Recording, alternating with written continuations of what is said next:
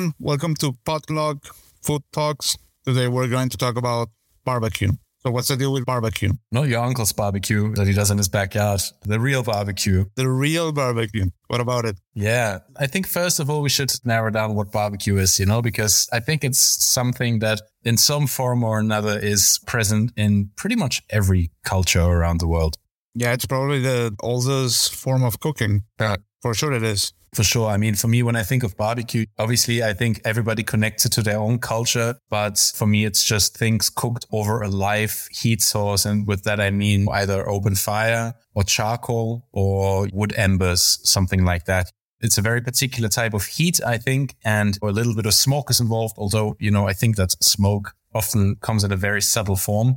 Um, but yeah, I think that barbecue can be really anything. And there's also the cultural ritual around it gathering around with family or friends, cooking outside. Usually there is always a grill master uh, who allows no one to touch his grill. I think it's pretty similar in different cultures. Are you that kind of guy? Are you like that when you're grilling with friends? No? No, I'm the one who steals food from the grill. Yeah, that's true. I remember the last time when we grilled together, you kind of stayed back and let everybody else cook. I remember.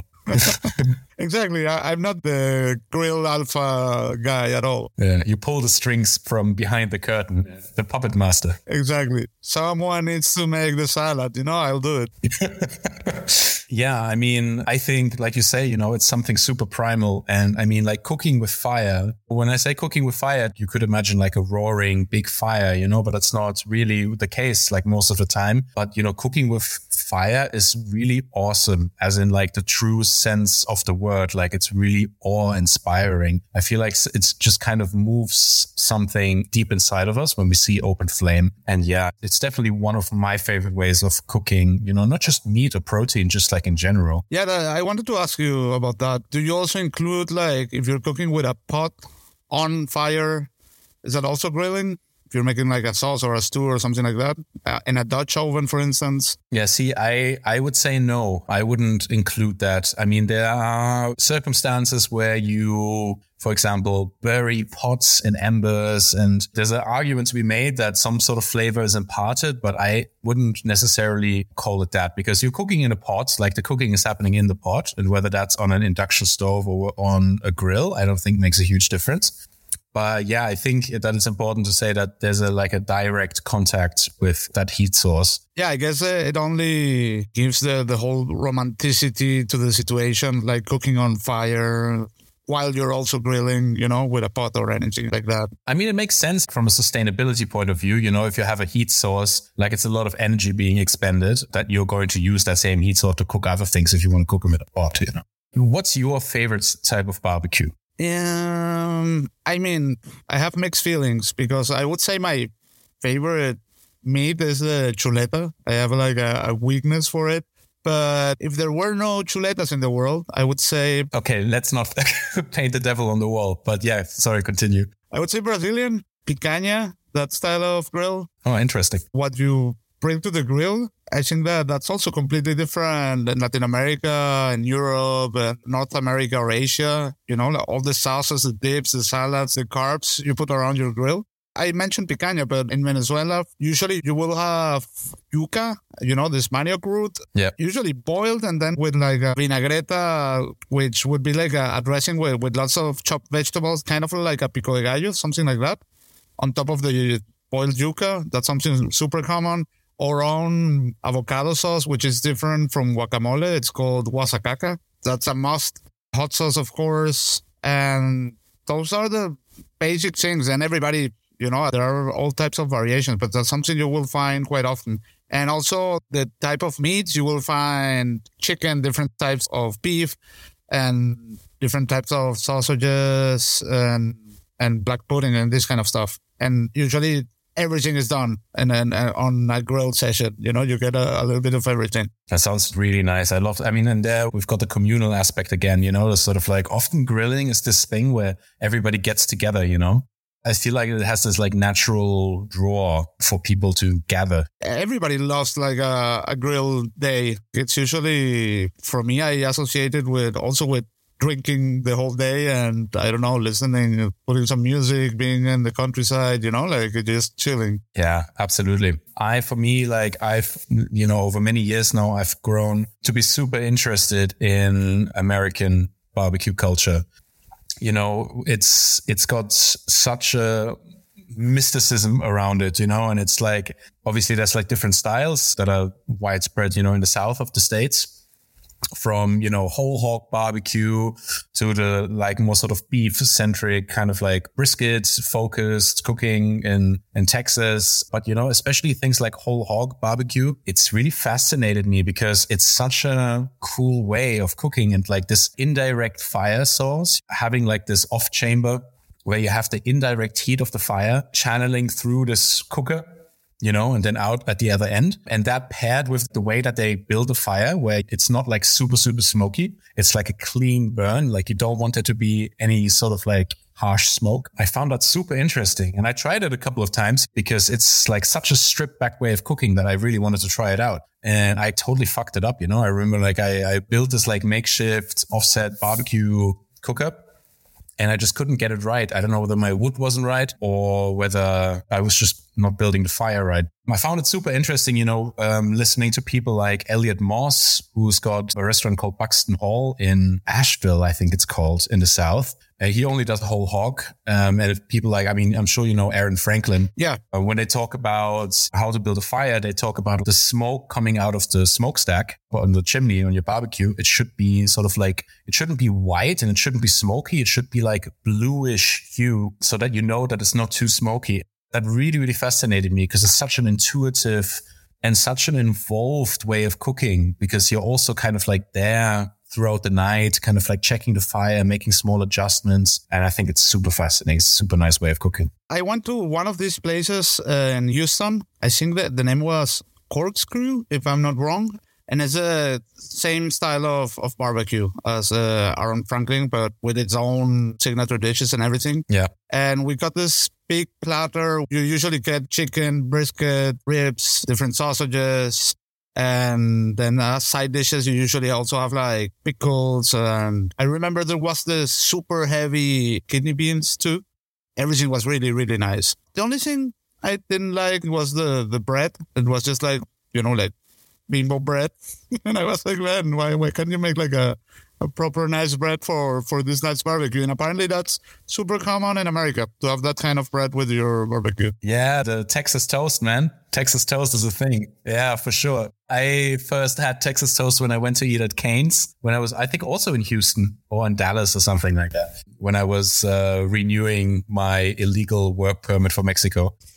and yeah, Texas toast is basically just like, sometimes it's toasted, sometimes it's not even toasted, right? It's just like a slab of like the most basic white bread. Exactly. It's super basic because I mean, I've seen really good breads in that style, no, but this is just plain generic sandwich bread. Yeah, but it's kind of like a super stripped back Southern American. It's like a lifestyle also. And I always just really, really dug that. But yeah, you know, kind of like what you're saying with the sides, that kind of brings me to another style of barbecue that I really love, which is Korean barbecue, which for me is almost like as much about the sides as it is about the actual barbecue itself. I mean, you have that a lot in Korean culture, this like banchan thing where like loads of sort of like small side dishes come out, you know, from kimchi to salads to different pickles and ferments. That's super, super nice also. As I said, for me, it's almost as important as the meat, the, the side dishes and sauces and salads and stuff that are commonly associated to a style of barbecue.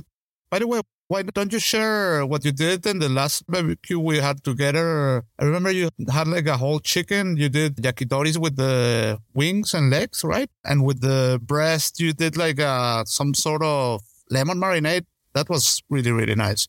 Oh, yeah? I, I remember I did the whole chicken. Um, I mean, I just kind of deboned it completely. So you have the chicken flat, you have it all attached and all the skin still intact. And then I, I mean, I usually, I marinate the chicken. Like I usually I have this chicken marinade where I, I always use lots of garlic, uh, lots of cracked black pepper, a little bit of salt. I always season the chicken, even if I'm marinating it. So it kind of works like a brine a little bit. And then I usually always mix a dairy component and like an acid component. So either, you know, sour cream and a dash of vinegar or, you know, like crème fraîche and some lemon, you know, and then I'll just like squeeze the lemon in, chop the lemon up and put it into the marinade. And I feel like this mix of salt, dairy and acid really tenderizes the chicken and makes it super, super juicy. I do that for fried chicken also, but also for this grilled chicken works really well. You're keeping the skin clean. That's very important because you don't want bits and pieces to burn on the skin. Because what I do is I take this chicken and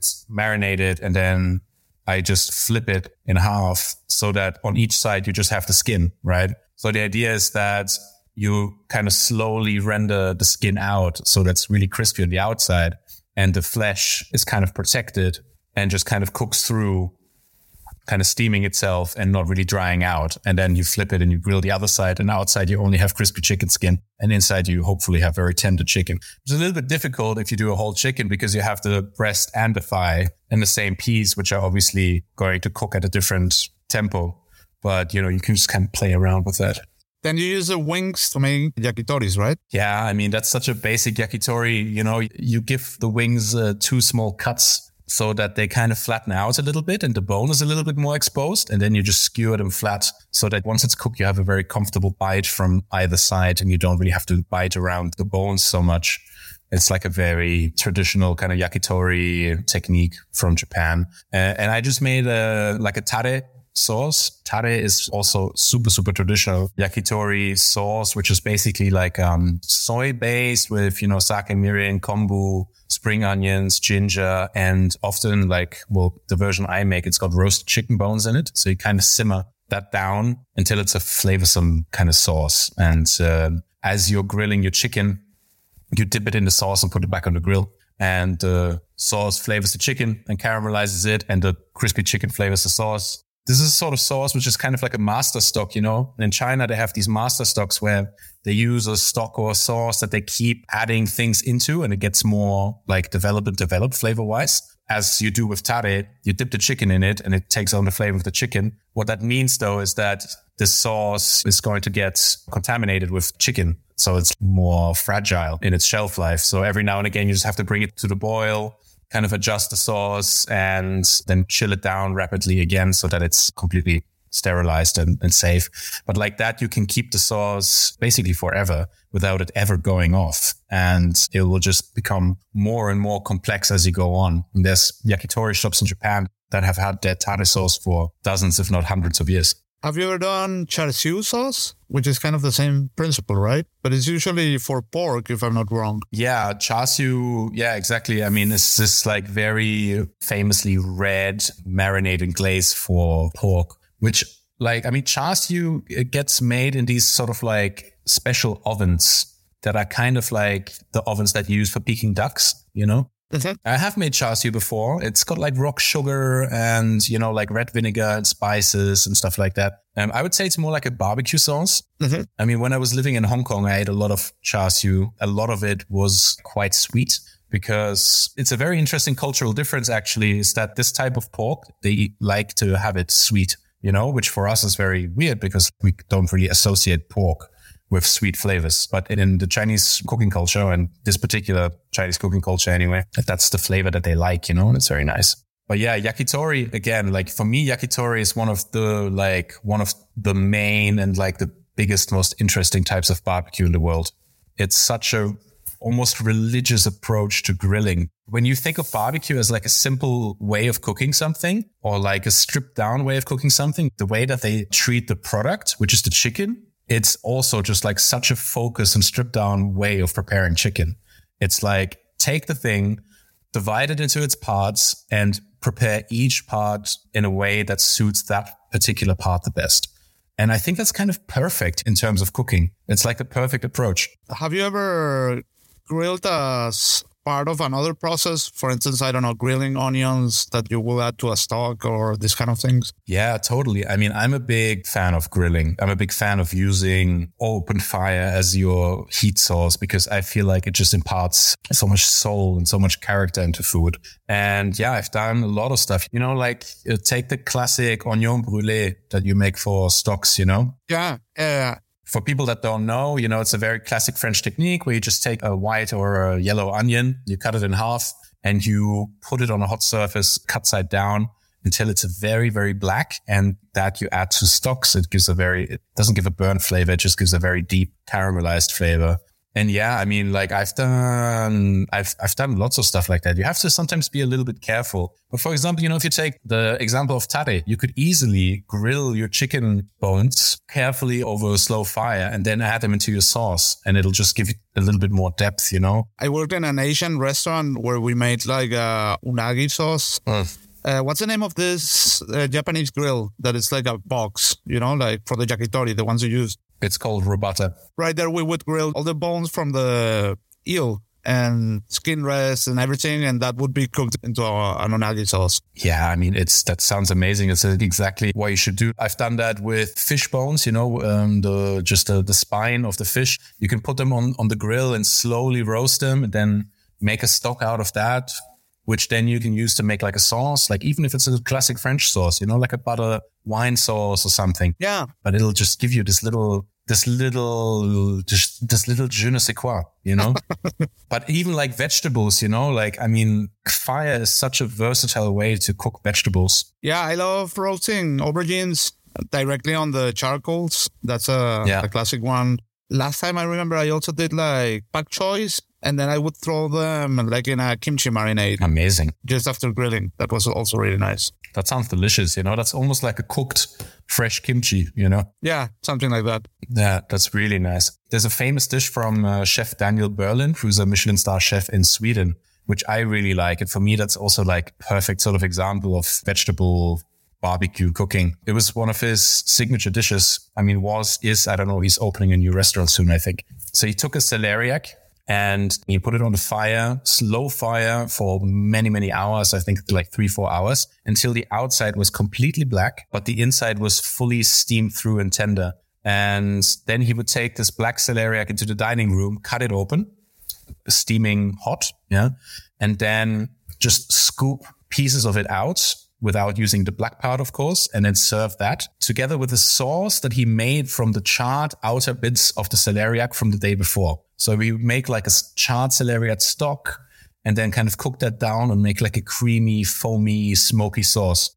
And I've made that dish actually. And I was like myself really, really surprised how delicious it is because by roasting the celeriac slowly, you like it removes a lot of the moisture inside of the vegetable and the flavor just gets so extremely concentrated. It's like so umami rich and like just very lightly smoky and concentrated. And then making the sauce out of those charred bits gives you this real sort of like rustic burn sort of thing. It's super, it's so simple, but so delicious. I think celeriac is one of my favorite vegetables. Yeah. And yeah, I, I can almost smell that uh, roasted uh, celeriac. Well, it's got open and in the dining room. Yeah. Desserts? Have you ever done like pineapples or these sort of things? Yeah, I mean, for sure. Roasting a pineapple on a rotisserie kind of spit. That's very classic, no? Kind of like glazed with brown sugar or something like that. Yeah, some kind of molasses. Yeah, something like that. And like lemon zest, lime zest, and orange zest, like a mixture of that, you know? It's like very classic, I think. Yeah, exactly. Or a whipped cream with uh, lime zest.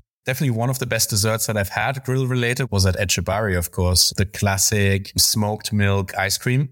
Um, it's just very nice with the beetroot. I think it's like always beetroot, right? It's like beetroot reduction or something or Yeah, I don't know what, what I had like cherries. I might be wrong. I remember the beetroot, but uh, I don't know why I have like the cherries in mind. Yeah, I mean, that's very nice, you know, also like a super cool example of smoke used in a, in a really nice, beautiful way. Like when people think of smoked, you know, it's always like this really harsh, like smoked bacon or smoked fish or whatever. But smoke can be really gentle and subtle and just kind of perfuming things. I watched an interview with a yakitori chef the other day where he says that his job or, you know, his focus is mainly on giving the skewers the right perfume, Mhm. you know? And I thought that was really interesting because if you're cooking with open fire a lot and with charcoal, then you know that there's like very small differences and nuances in how you can cook it. It can be very, very smoky and very harsh, but it can be very, very gentle. And yeah, I thought it was very interesting.